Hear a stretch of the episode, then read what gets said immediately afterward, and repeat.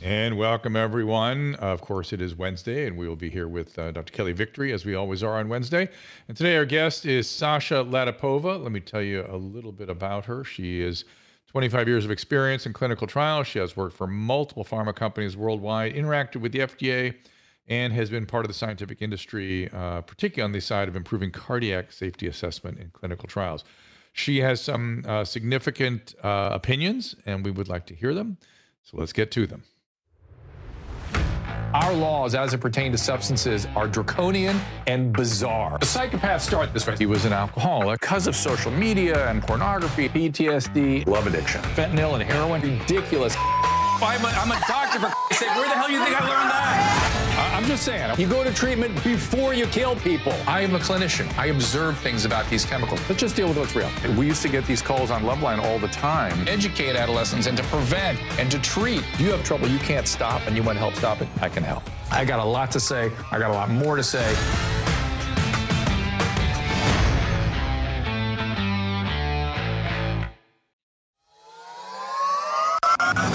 The parallel economy has empowered us to care for our health, well being, as well as longevity.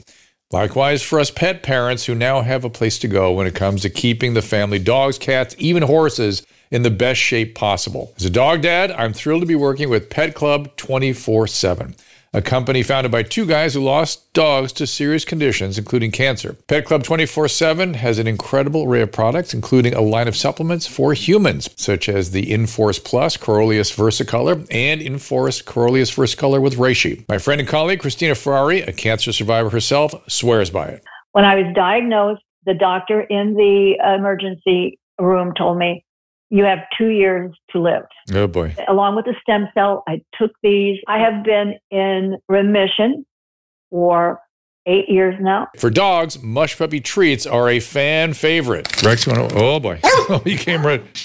Oh, there he is. They are also made with the Coriolus versicolor mushroom, which supports their immune system according to hundreds of clinical studies. Here's Kristen Ludlow, National Vice President. That strain does matter. We do have the most potent strain, and we also extract it in a proprietary way. And that's why we've been having such wonderful experiences with these products. Mush puppies are made here in the U.S. There are no fillers. It's non addicting. Your dog can't accidentally overdose. Go to drdrew.com slash petclub247 for a discount off the list price. That is drdrew.com P E T C L U B 247, Pet Club 247. And welcome, everybody. As I said, we will have Sasha Latypova here in just a minute. Uh, of course, my wife and producer, Susan Pinsky's standing by, and she says on the Rumble Rants that she's feeling old today. So uh, I don't know why you would say such a thing, but uh, uh did not escape my glance. Uh, but you all have an opportunity to, to get on the rants there. Um, I believe she may yet be able to moderate those rants, but we don't know yet uh, how to do so. And of course, I'm watching your restream. Don't really need to. Rumble's been very kind.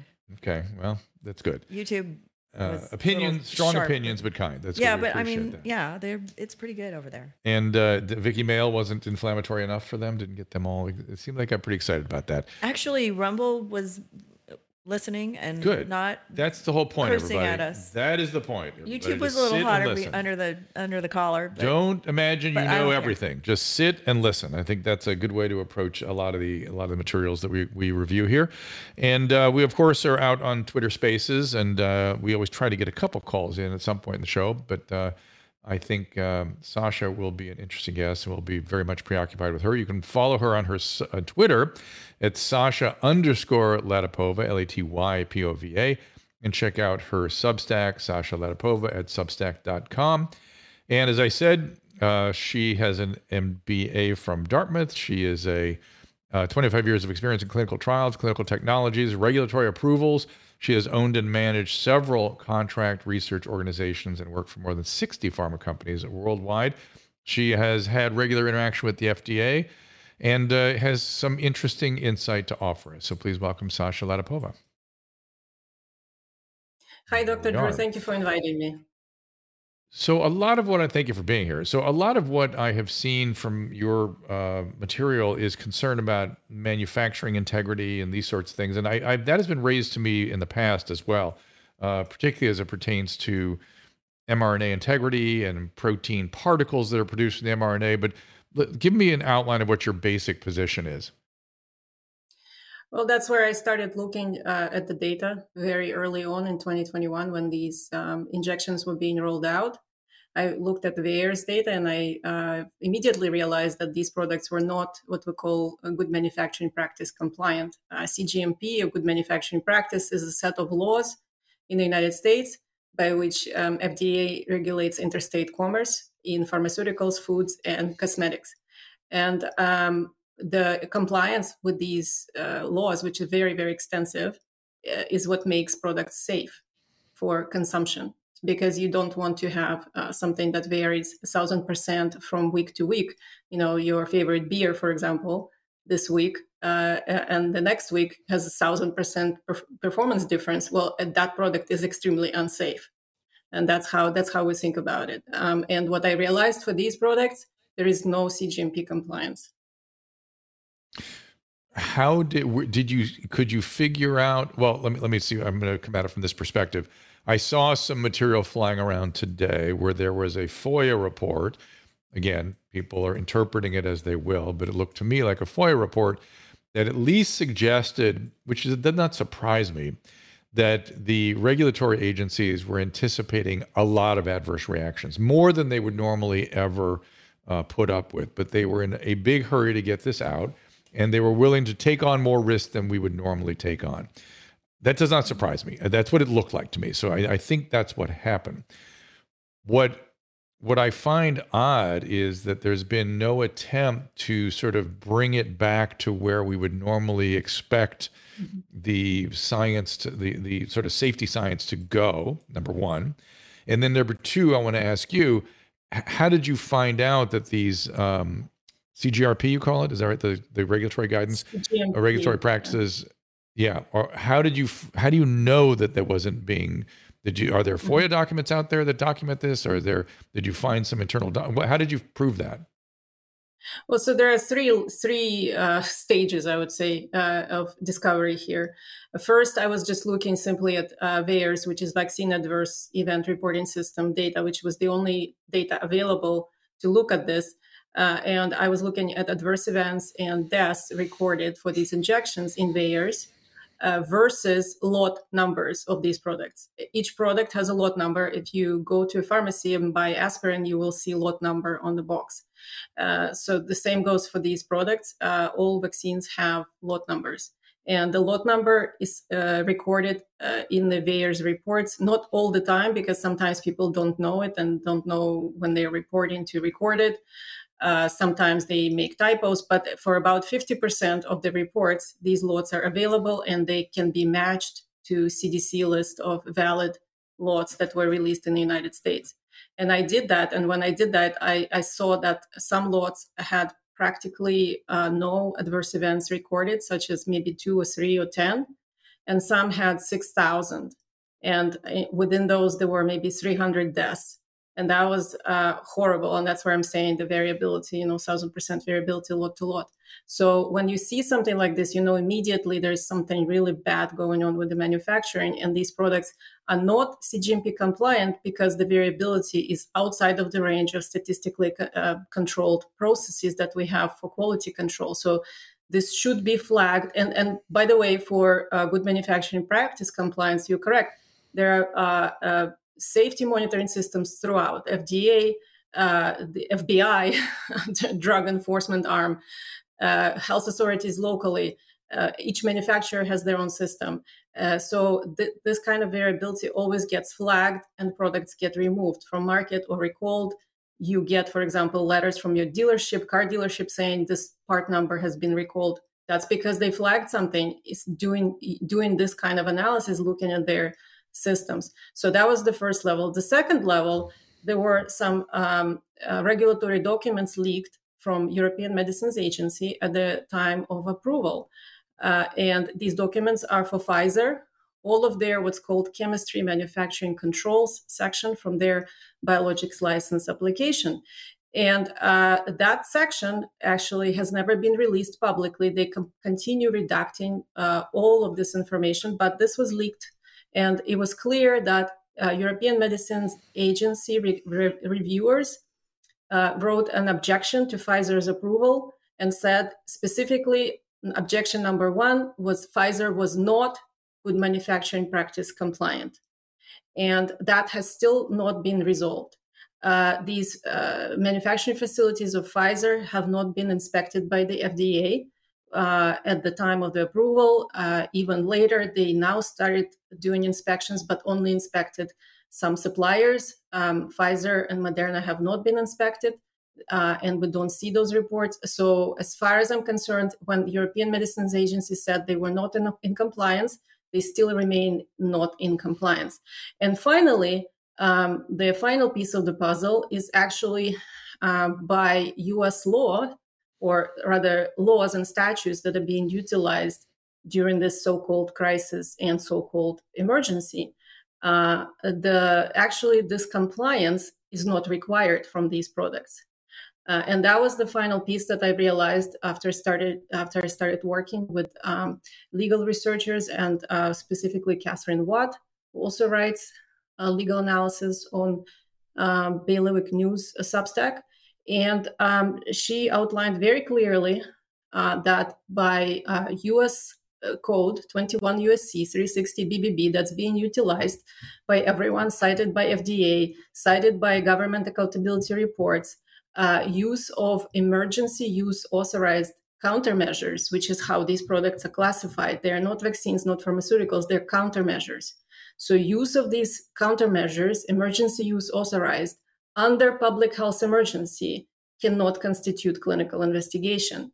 And therefore, no FDA rules, uh, such as good manufacturing practices, or clinical trial regulations actually apply to these products. So, by three methods looking at the data, looking at the documents, and looking at the law, we can conclude definitively that these products are not good manufacturing practice compliant.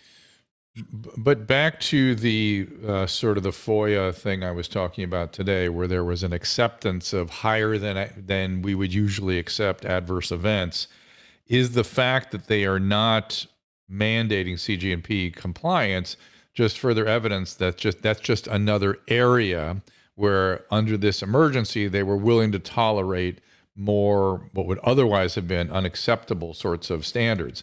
My, I again I I can understand that given the circumstance whether it was right or wrong is a whole different question, but I understand it. The question what I don't understand is uh, two years later why we're not filling in the gaps to bring things up to the standards that they should would have otherwise had were it not an emergency use countermeasure. Do you have any mm-hmm. understanding of that? Yes, yes, because the the the status has not changed. They they remain emergency use authorized countermeasures. And uh, it remains the same situation where you're correct they were uh, you know there's they were stating that they're willing to tolerate higher than normal uh, and relax some rules. But nobody has ever explained to american public just how much those rules were relaxed. They're saying they relaxed the rules they actually threw them out of the window uh, and uh, forgot about them so so yeah, that it's, it's a matter yeah so, so, but the well, and yet though, let me interrupt and and say though, well, the status has changed. You've said in that they are starting to, uh, what did you call it? Inspect. The inspections are beginning, so they just need to step them up, right? Are the inspections uncovering anything? Is there something we should be aware on yes. that front? Yeah. So, so the inspections that I'm aware of. So that's another very curious feature of of of this uh, exercise the as I said, in 2020 FDA did no inspections. In 2021 they started some of the inspections. They inspected only a couple of suppliers uh, I'm aware of, of Pfizer and Moderna. For example, Catalent, which, which is a fill finish supplier for uh, Moderna in Indiana, and uh, Rentschler, which is a, a, drug substance supplier for Pfizer in uh, uh, Germany, and then also Emergent Biosolution, which was a supplier for AstraZeneca and Janssen. All three failed miserably.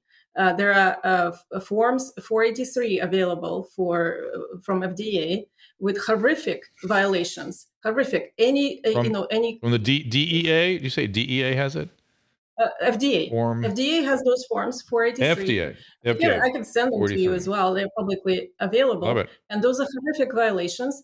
uh, uh, by even having a form 483 means that you are not in compliance and you need to bring yourself back into compliance so they issue these forms they're huge uh, you know 50 pages each or more uh, with numerous numerous uh, very bad violations and nothing happens there's no enforcement that's that's another um, that's another mark of what's going on because the status but let me changed. let me yeah, I'm, I'm, I'm trying to make sense of it. That's that's my sort of desire today is make sense of what's happening. So if I'm making sense of it, I would say, well, you're right. The status hasn't changed, and therefore they don't have to do anything, right? And and and I and right.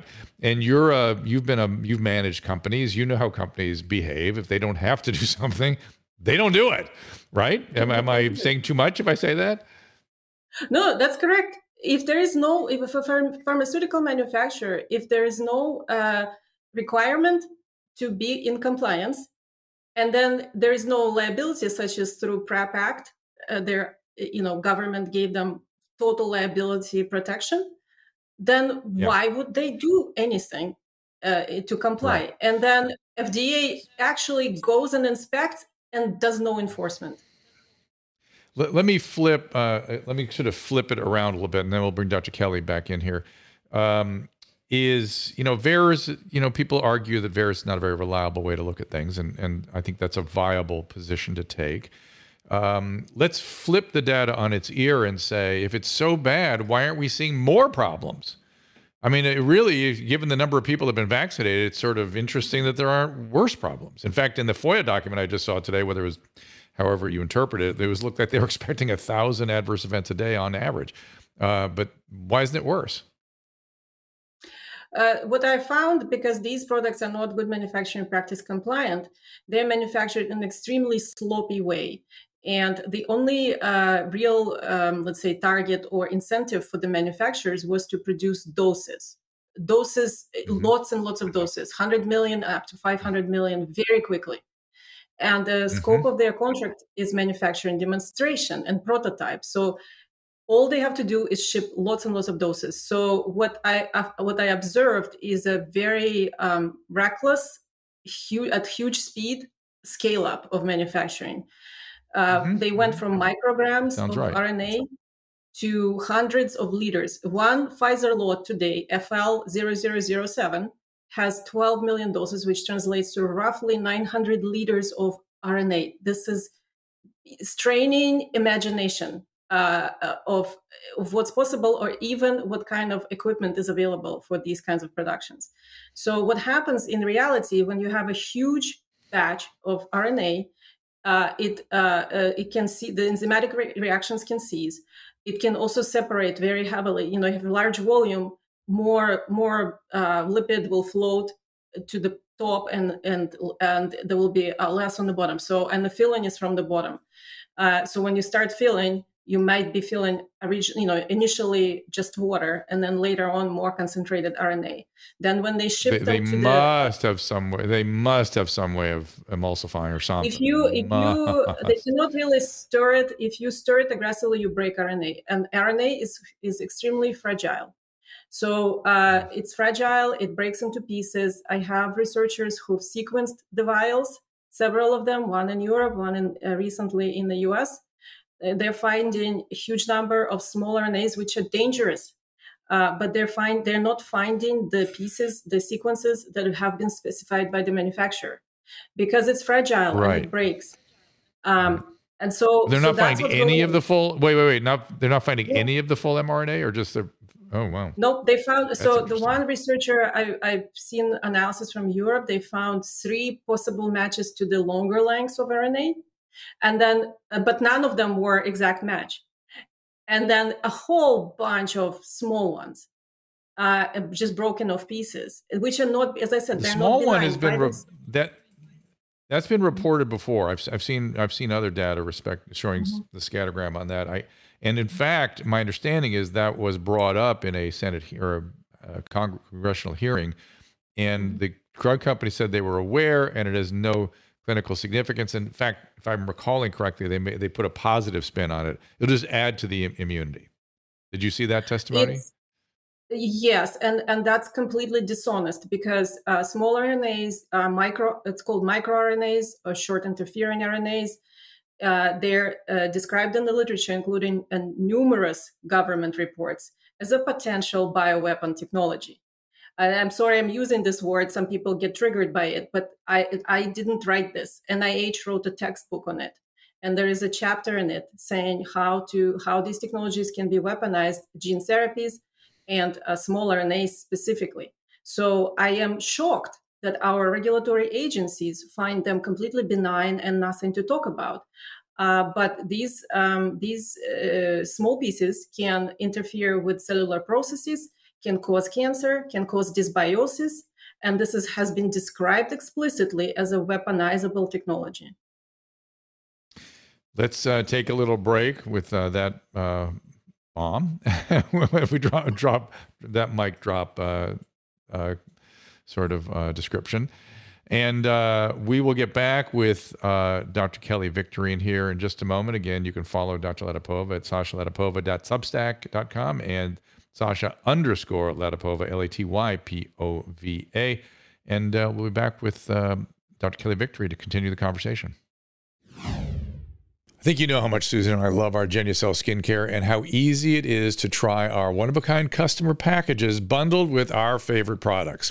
Susan realized the other day that one of our kids stole some of our deep correcting serum from our stash, if you will. We had no idea that the lactic and hyaluronic acid combo is so great for adult acne, dark marks, and scars. So not only are Susan and I hooked on these products, but apparently somebody else in our family is too. Somebody's ripping it off. I know I'm a snob about the products I use on my face. Everybody knows it. Every time I go to the dermatologist's office, they're just rows and rows of different creams retinols, vitamin C cream, under eye cream, night creams, scrubs. And then when I get to the counter, they're overpriced. All kinds of products that you can all find at genucel.com. I've fallen in love with this product at a fraction of the price. I've been using Genucel for six months now, and I'm very impressed. Great skincare is important at any age, and we love how amazing the results are. Thank you to Genucel. Plus, now you can find your very own bundle based on your unique skincare needs. Using cutting edge AI skincare technology, you can get a full skin analysis instantly and create a skincare regimen tailored towards your needs.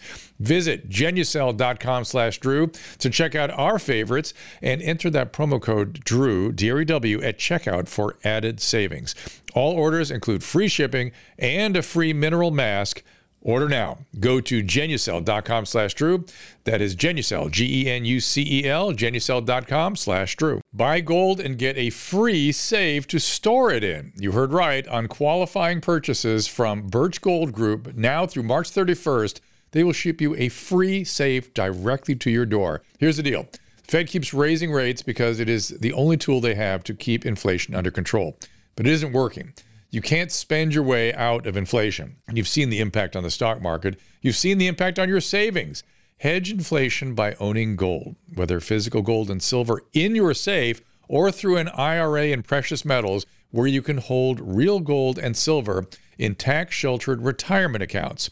Birch Gold has an A-plus rating with the Better Business Bureau and thousands of satisfied customers. Visit birchgold.com slash Drew for your free info kit on gold and to claim eligibility for your free home safe by March 31st on qualifying purchases. Again, visit B-I-R-C-H Gold, birchgold.com slash D-R-E-W. Some platforms have banned the discussion of controversial topics. This episode ends here. The rest of the show is available at drdrew.tv.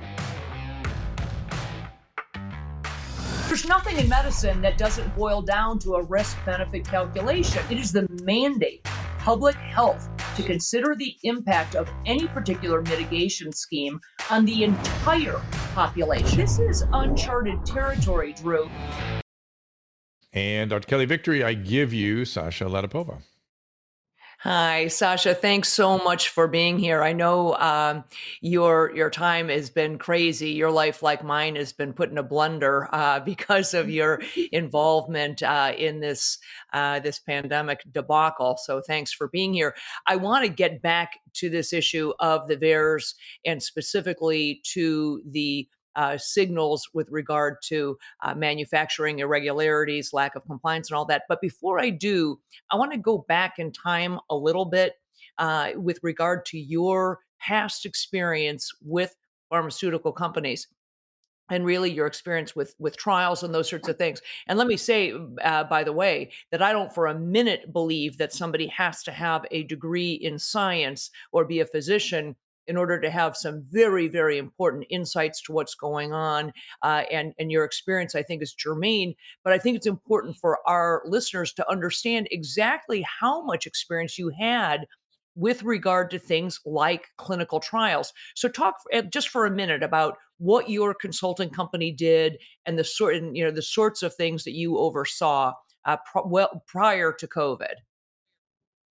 Uh, yes, I uh, co-founded and managed several companies in clinical trial space over years, and uh, most of most of them were focused on um, performance of clinical trials in humans uh, early phase and, and uh, with various technologies that help us analyze different types of data that we need to collect in clinical trials and analyze it very precisely because uh, it's a different uh, precision requirement versus let's say clinical diagnosis or practice of medicine when you know you're just using so i was using things like various imaging modalities electrocardiograms holters um, uh, arrhythmia monitors, uh, telemetry, and uh, trying to figure out how to analyze this data from drug trials versus placebo and extract much more precise analytics to make sure we understand whether the drugs have potential safety signals as early as possible because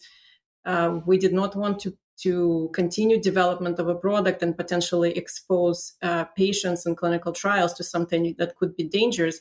If we could exclude uh, that that drug and so you know kill them early that was always mantra to kill them early uh, so we don't spend time and money and expose people to risk where we can find uh, signals or we can also find if something is promising and we can exclude the risk early. That's that was a huge achievement too.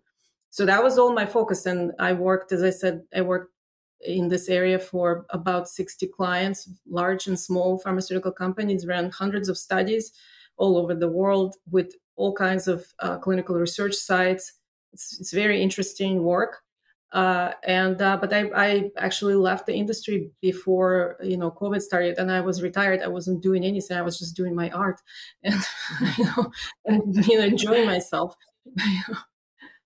Did did eh, was your company as a consultant were you involved in designing the clinical trials themselves or was that so so you actually designed clinical trials to determine what would be an adequate trial to test something correct? Yes, yes, correct. So we, we had to design the study, estimate the sample size that we need uh, of the number of subjects we need to enroll, what's going to be, you know, it's going to be parallel or crossover design and placebo controlled and you know all sorts of issues go into the design the design of a study takes months and sometimes takes years to properly design a study uh, you know so, so that it's so, mm-hmm. so even before you started looking at the VAERS data, before VAERS data became available, before there mm-hmm. were millions of people who had been injected, did you have any feelings or thoughts as you know John Q. Citizen, as an artist mm-hmm. trying to get retired, uh, enjoying your life, about what was going on or not going on with regard mm-hmm. to the studies that were being done on the COVID vaccines? Yes. Uh, yes, I became concerned because I uh, actually came across this mRNA class, at, uh, just gene therapies. It was always designated as gene therapies until 2020. You know, when the when they uh, changed the definition of vaccines to fit it in. Mm-hmm. But I came across this class professionally uh, because there were some early phase studies that were being being conducted and uh, considered for these products, um, maybe around 2009, 2008, 2009. And uh, at that time, there was a big scandal in um, uh, in the UK. Uh, there was a, a, what we call first in human study conducted at Parexel, uh, which is a, a clinical research organization uh, and they were conducting this first in human study for this gene therapy product. It was a small biotech. They subsequently went out of business, but the classes this was the same. Mm-hmm. And in that study, there were uh, it's a small it was small study, eight healthy men, and I believe one or two died immediately, and uh, a number of them got severe severe uh, injuries. I don't know how many survived. Uh, and at that time, that was that shook the industry we could not believe something we, we, people were screaming at parexel why did you dose them all at the same time uh, and we, we we we just we could not believe that something like this could happen and this was a huge problem and i read about this class then and i realized how dangerous it was. So uh, at that time it was only developed for very very severe conditions such as terminal cancer um, uh, Huntington's disease, uh, other other very very severe conditions, and there are numerous regulatory guidances. FDA, as you know, regulates industry by publishing uh, guidance documents, and uh, for the gene therapy class, there were guidance documents created since 1998, uh, and specifically after this scandal, uh, the most recent guidance from 2015 before COVID uh, was saying things like the, these products are very dangerous. They can cause death. They can cause cancer. They can cause uncontrollable and, and unstoppable protein expression, which is what happened with these right. uh, with that study with Parexel. Right. Uh, it can cause a huge cytokine storm type of reactions, blindness. The, there were all sorts of warnings that FDA put out, and they said specifically you cannot give it to healthy volunteers. So that's a designation in clinical trials. If, if the regulators tells you you cannot test this product in healthy volunteers, it means the product is very dangerous and it only designated to very, very, very niche, uh, severe con- terminal conditions. And, and so that was the class as of 2015. Yes. Then we come to 2020. I start reading the news stories that this is going to be given to pregnant women and children. Right. I well, it, yeah. It's, it's so to be. Let me interject here, just to be clear. The the class you're talking about is the use of mRNA technology uh, associated yes. with lipid nanoparticle delivery system, and uh, mm-hmm. yes, this has been in development for more than 20 years. But as you point out, we have had previous uh, experiences where they've had disastrous results many mm-hmm. many times never even made it into the human trials because all of the animals died so if you saw that bit of video that's been released that's gone viral of anthony fauci going door to door in washington d.c uh, and uh, this you know gentleman says to him well it hasn't been tested enough and anthony fauci says oh this has been in testing for more than 20 years he mm-hmm. fails to go on to mention yes with disastrous results every single time. This has never been done successfully. To, to be fair, to be fair, well, hang on, hang on, guys. It has to have. There have to have been something that happened between what Sasha is describing and the deployment recently, or we would have. I mean, think of the level of catastrophe would have as it as bad as we are concerned things might be. It would be a hell of a lot worse. Uh, right. So I I think what what only happened is they they over diluted it versus what was being used. And and and again i don't know if it's pfizer's uh, product not not pfizer's product was the the study i'm describing with parexel. It was somebody else's product. It's just the same class. But i think uh, nothing fundamentally changed about the safety of these products. Uh, they were in development for 20 years and failed every time. They failed specifically because they're not manufacturable to cgmp standards. You cannot assure you cannot um, as, a, as a manufacturer you need to make sure that everything that you specify as a composition of your product on the label is in that vial and nothing uh, over very you know very tight limits especially because of nucleic acid material very very tight limits. And nothing is that is, is that cgmp that cgmp compliance you're talking about is that because of what you described earlier in terms of the massive sort of um, distribution in these large lots? Or are there mm-hmm. other concerns that they had back then in terms of the manufacturing? Well, so the manufacturing, they could never make it stable. So it breaks. Right. Right. And even in small, when you're making a small, very small quantity of this product in the lab or for animal studies, it's micrograms. It's really, really small. And so you could sort of control it. But even that, I interviewed several researchers who made themselves the um, mRNA in a lab. And they said, you know, for animal studies, we make small quantities. Yes, it breaks. Yes, it has impure- a lot of impurities, but we don't worry when we inject the rats. Well, you know, we are not rats. Pregnant women are not rats. We should worry. Right. Uh, you know, and, and, and and they're doing animal experiments for you know a couple of days, maybe a week. We have to. We, Right. we have children who have the whole life ahead of them. Well, and on top of it, I have to say, you know, one of the ways, Drew, that they got around the fragility of the mRNA Mm. was the mRNA used in these COVID vaccines is synthetic. They substituted the, all of the uridine with Mhm. pseudo uridine to make it more Right. stable so that it, they could be used. But as a result, the, the fragility of the mRNA in some ways worked to the benefit of the recipients because it would break down and go away.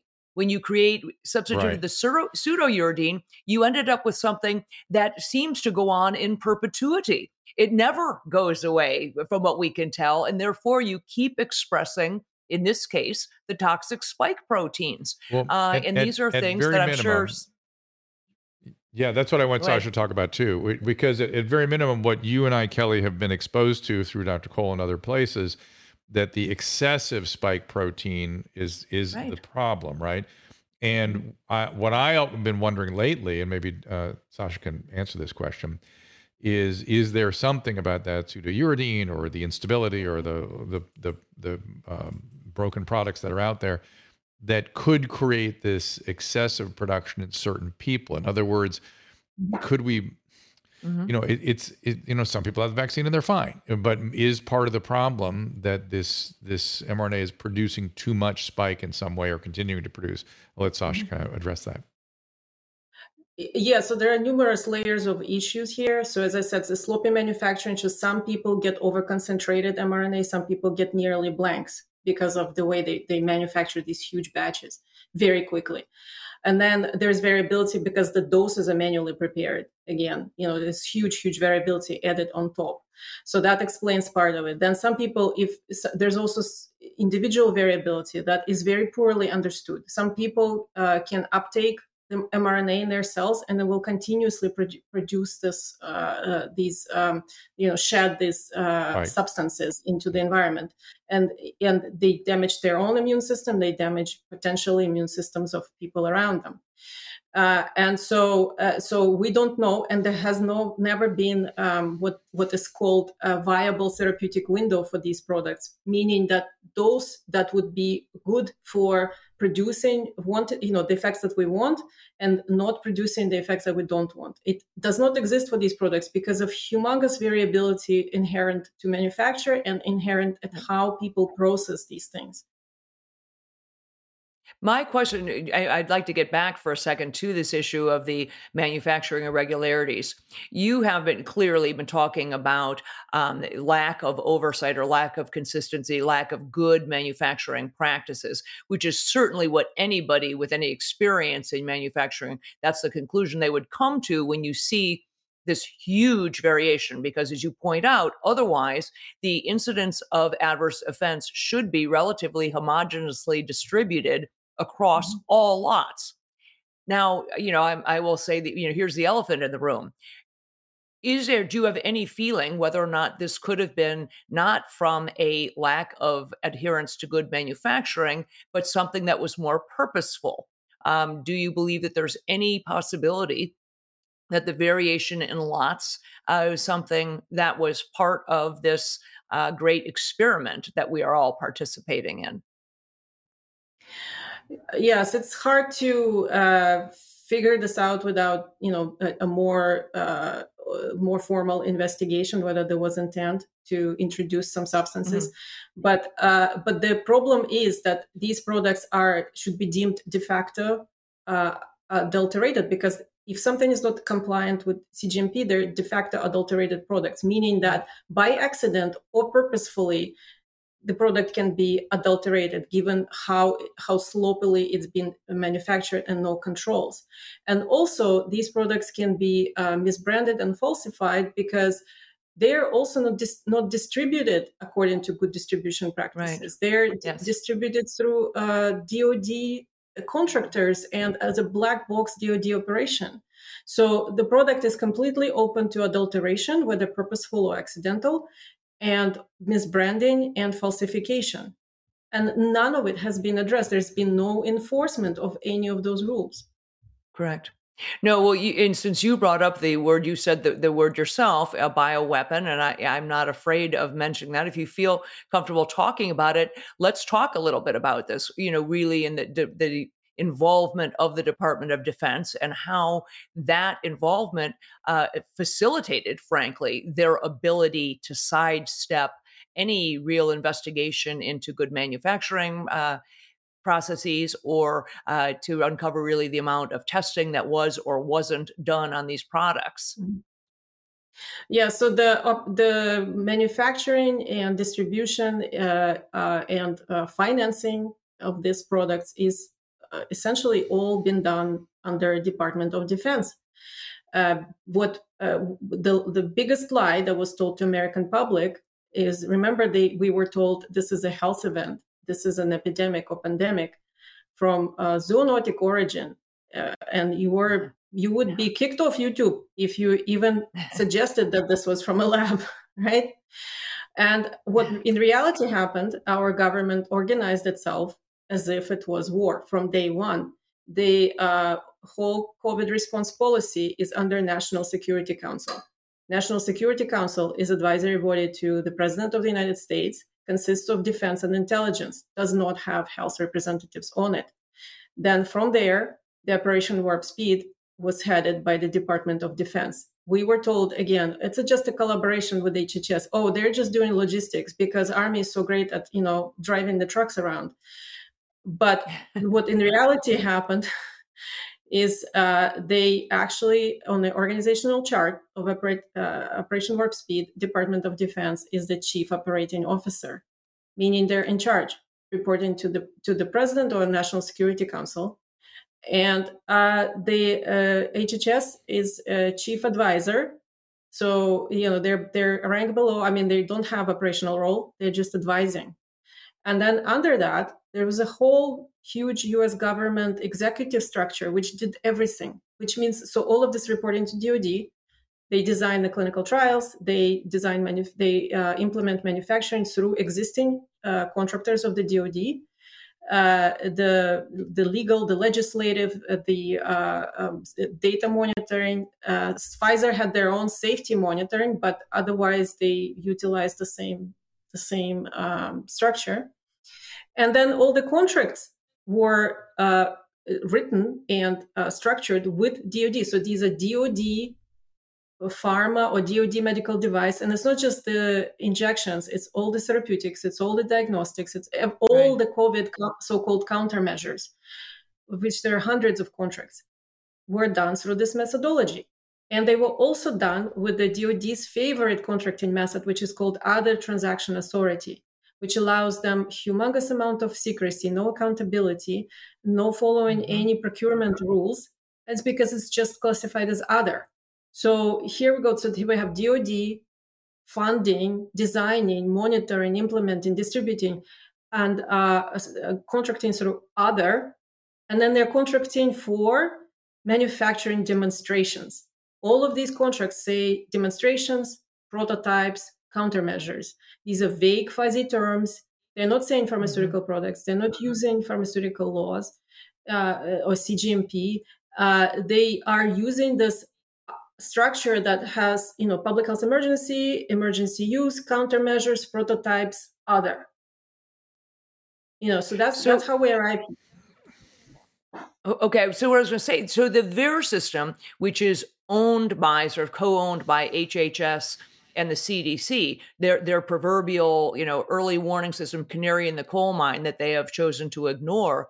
Uh, does the DoD, given the DoD's role in all of this with the COVID vaccines, have they had any involvement in looking at the VAERS data, or is anybody other than than those of us who are you know uh, tremendously concerned about what's going on here. Is anybody at the DoD been sort of tasked with looking at the VAERS system data, or are they have they just washed their hands of it at the DoD?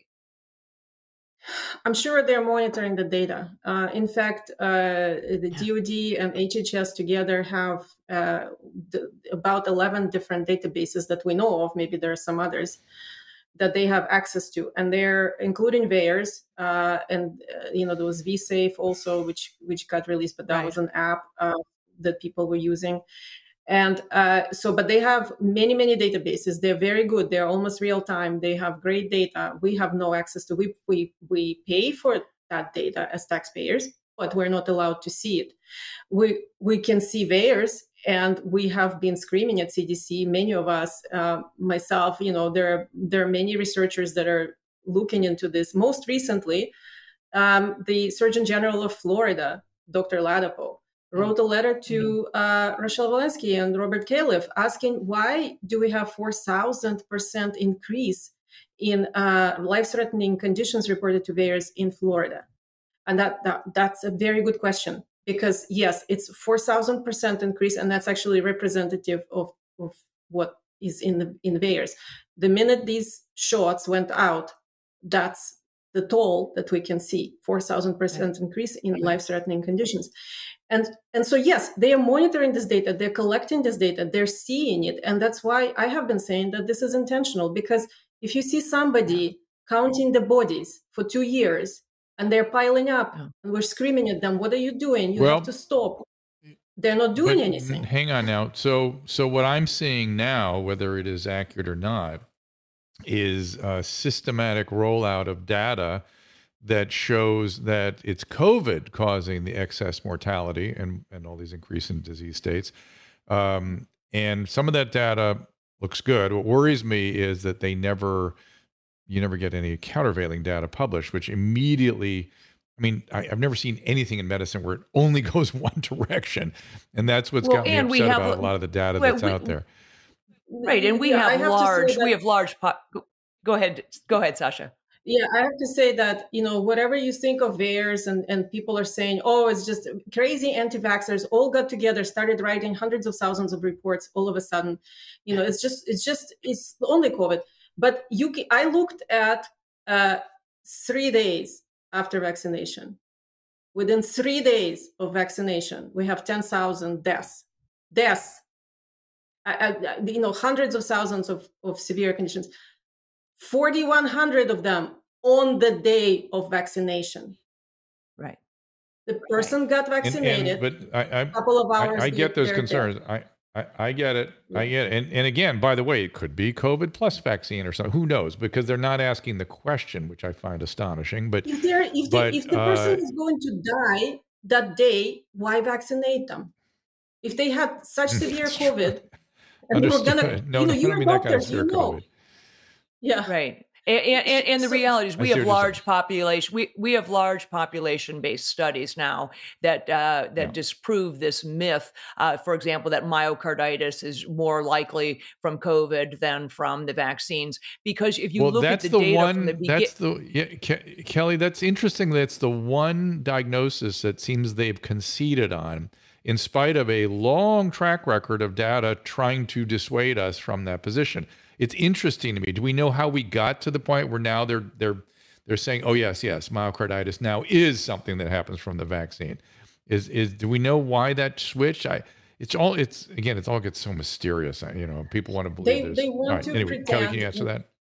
Oh, sorry. Well, I was, I was going to say, what you, I, I, it is evident from the uh, leaked, well, not even leaked documents, FOIA released documents now, that they were well aware of the increased risk of myocarditis and pericarditis related to the use of mRNA. This has been well known, well documented. And I think the only reason they've conceded on that singular point, Drew, is because essentially they've been outed.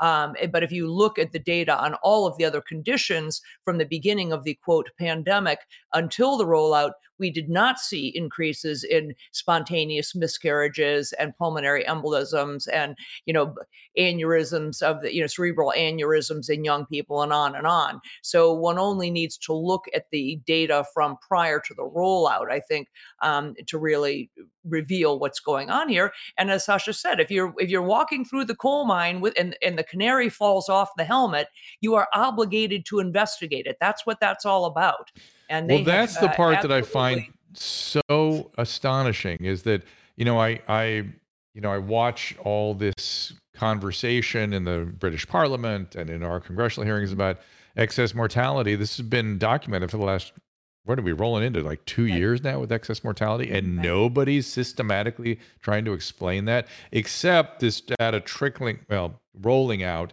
uh, about the deleterious effects of covid which i'm sure there are but I, there's got to be other things going on here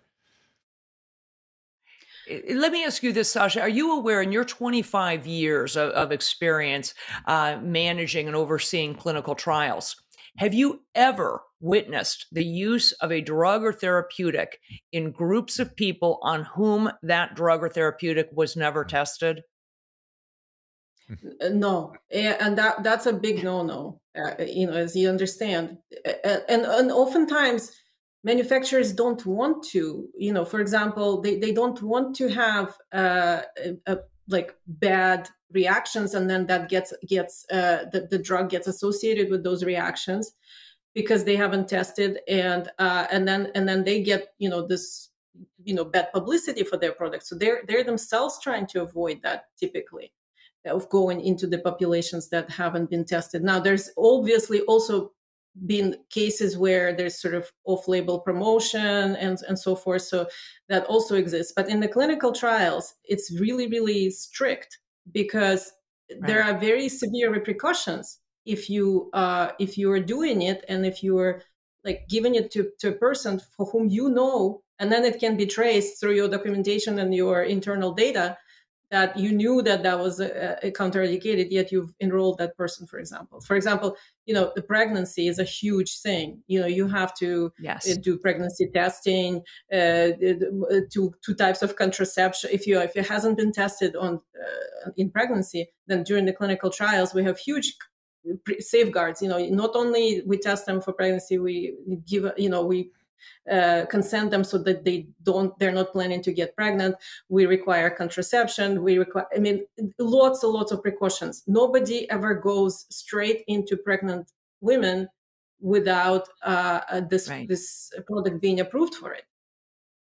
In fact, as, as Drew will tell you, when you're a medical student, uh, you could always make a little cash on the side by volunteering to be a subject in any number of different kinds of ongoing uh, trials and it was always very frustrating to to the women in our class uh, that you could really not re- sign up for anything. It was all the guys who could do it. The guys could make fifty bucks, you know, eating six raw oysters and writing down, you know, their their gastrointestinal side effects, or or they could do these things, and the women never could because as a simply out of an abundance of precaution of caution that you could potentially either be pregnant or be thinking about getting mm-hmm. pregnant you couldn't even be a subject in the experiment same thing, if you mm-hmm. look at these COVID, uh, the minimal testing that was done, the paucity of testing that was done, specifically pregnant women, people with autoimmune diseases, the elderly, children, and importantly, anyone who had already had and recovered from COVID was specifically eliminated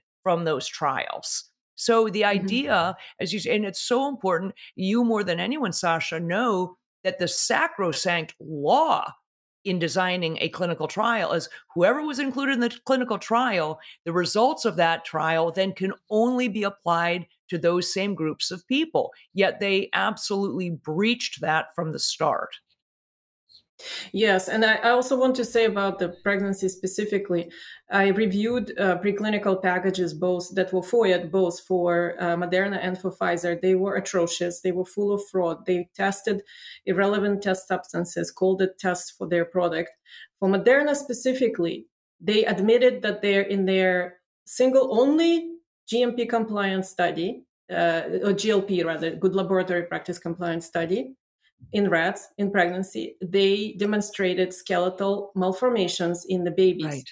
and they admitted to statistically significant increase in those skeletal malformations in mm-hmm. vaccinated rats and that was uh, fda had that in their possession in 2021 and they put on the label of moderna specifically that there are no vaccine related skeletal malformations. So they lied on behalf of moderna. This uh, data was not available until it got FOIA through a lawsuit so we had to wait over a year for it to come out. In the meantime as you remember FDA and CDC and everyone aggressively propagandized uh, pregnant women, mandated them if they were health workers, mandated them if they were, you know, police uh, mm-hmm. or uh, other uh, government employees, and that that was, in my mind, that was an atrocity. It's an atrocity because they knew they knew that that this is dangerous you know, and in so fact, it's my understanding that Pfizer Pfizer has even said is that there is not adequate information in order to give informed consent in pregnancy for these for their products. So this entire Absolutely. thing has been. Uh, it, I mean, it to me, it, it falls under the um, not just bad manufacturing or bad. It, this is evil, as far as I'm concerned, uh, and I think it's hard to come to any conclusion other than the one you said, which is that it's purposeful. Yeah, I, I don't know how you come mm-hmm. to any other conclusion. I, I really don't. Um, the clock's ticking down, and I want to spend the last little bit sort of picking your brain or getting your thoughts, insights about where this is going. And what I mean that with that is do you believe there will be fundamentally accountability? Will it uh, happen through lawsuits? Will it? Ha- how is this going to unfold in the next year, years? I honestly can't um, predict that because the legal uh, battles have been largely unsuccessful so far. And this is because, you know, we can go into another hour discussion on this, but as I said, the laws that are being utilized here, preempting any judicial review, and even Congress abandoned their power with respect to this on paper. None of this is constitutional, by the way. Congress has power and they do not have power to give up their power, but they did.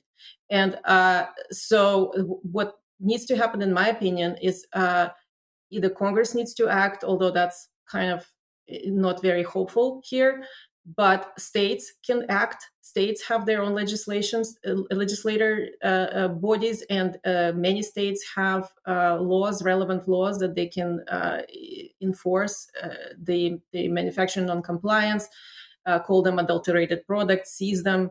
Uh, so many sta- states can act uh, even local judges can act uh, local law enforcement can act because this is a crime that has been ongoing and it, it continues until somebody says stop. And somebody needs to be stepping in. Why why aren't other i mean there's every country in the world is involved in this essentially nearly every country in any event why aren't other countries raising concerns or doing their own investigations some countries have some uh, legislators from Europe. Uh, as you know, they they had many hearings on this. There are some that are much more vocal than others. Uh, I know many countries already are uh, either outright prohibiting it for children or not recommending. So they right. basically started rolling back the programs uh, because they realize how dangerous they are. Uh, I honestly, you know, I mostly focus on US, but I do have some interactions with uh, international communities, and we see the same pattern, the same laws being utilized, the same militarized structures. But as I said, other countries have made some strides in rolling back these dangerous uh, products.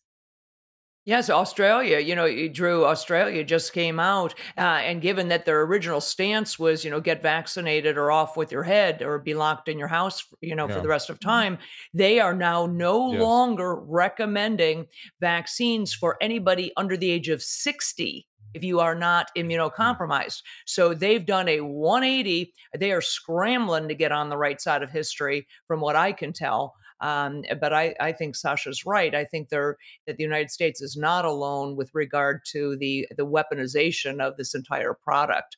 Um, last questions, Drew. I'll give it. I, you've given me lots of time today, so I which I appreciate. I had so much I wanted to talk to Sasha about. But uh, last questions on your end. Uh, I I wonder if we wanted to take a couple of calls here. We have people that uh, have lots of strong feelings. Do you, would that be a possibility? You guys up for that? Sure. Always Sure. good with me. Okay, let's do it really very quick. This is uh, Bianca, uh, and give her a chance to speak. We're getting these off Twitter Spaces if people want to raise their hand there and be a speaker. What's that, Susan? Oh, she's going to change the lighting in here. Uh, Bianca, you have to unmute your mic in the lower left-hand corner there. Oh, I thought I heard her.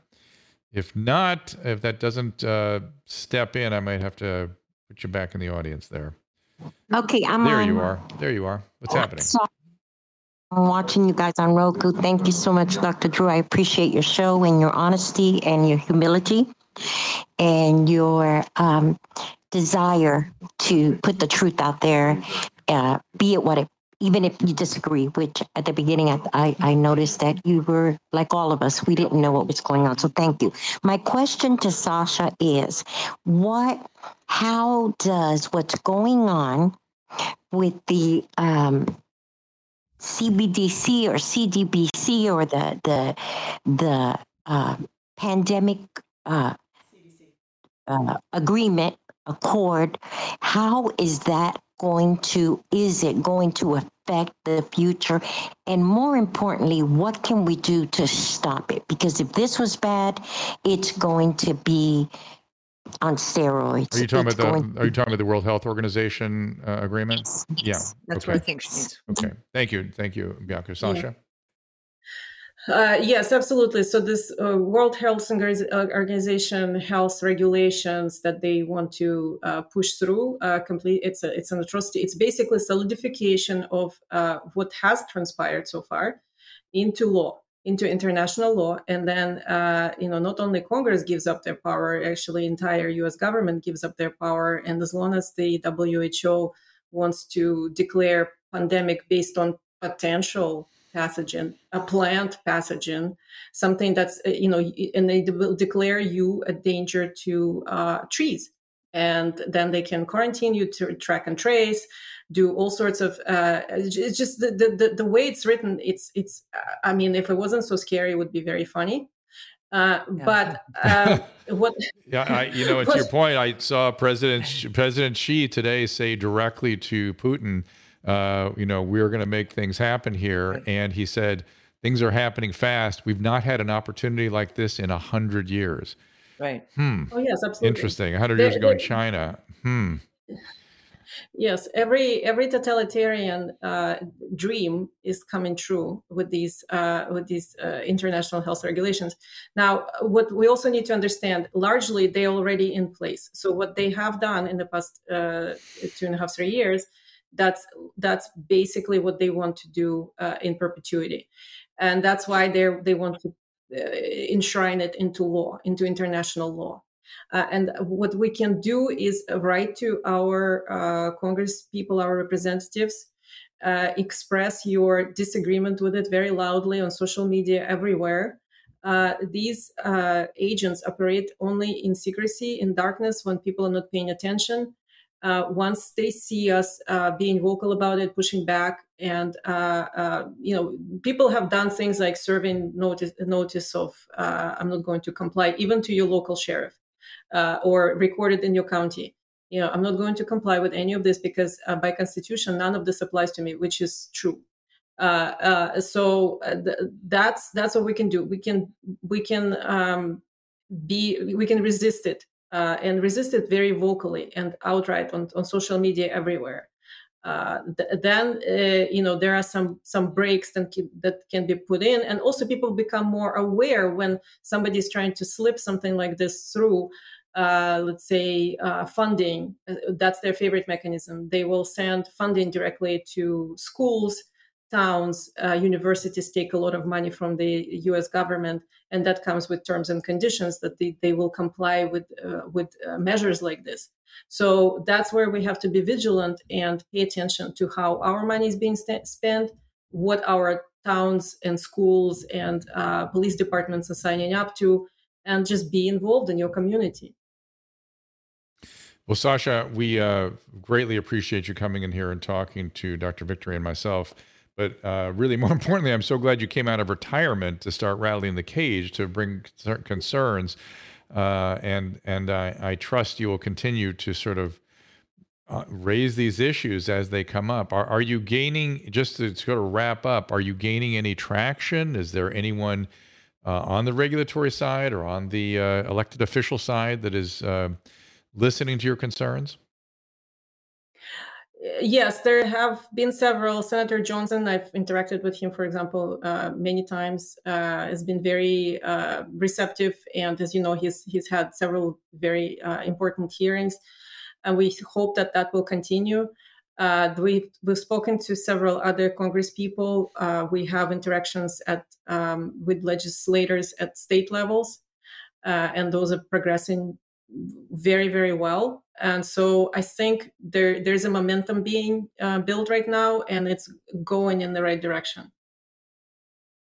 kelly any oh, last I, thoughts yeah, just I, I, think it's so important, and I appreciate you so much. It is, as I said at the beginning, it, this cannot be done simply by physicians. It's voices like yours and your experience, decades of experience and research and design with pharmaceutical companies. It's Edward Dowd and his ability to understand numbers, having no science mm-hmm. background. It's Bobby Kennedy with his decades of mm-hmm. experience in vaccinology and, and issues with vaccines. It cannot be, this is not a war that can be won just by physicians. Physicians are lousy generally at, in the first place at doing this. They're not used to fighting these battles. And I appreciate your involvement in this because we need this to be this is an all hands on deck, or we are going to uh, we're going to succumb. So thank you. Absolutely. Th- thank you so much for thank, inviting thank me. You. I really appreciate it. Thank you, Saj. Thank you for being so generous with your time with us. And Dr. Victory, you mentioned Ed Dowd. I'm going to talk to him on Friday, get a review of his numbers, yeah, and then there. on Wednesday, Tuesday, Tuesday, I think we're going to have uh, Robert Kennedy come in. Is that correct? Am I getting that? Yes, accurately. No, so? you're correct. You you are correct. I'm on these next two shows. I'll be with you on Friday with Ed Dowd with an update on lots of uh, the, the data that he's continuing to to uncover. Uh, it gets. I hate to break it to you. Spoiler alert: it gets worse and worse. It does not get better uh, with regard regard to disability it's, data. It's so and hard uh, for me. I I, I got to tell you, I because I I read all sides and I I some data looks good, looks well. In fact, too rosy. That's what bothers me about some of the data.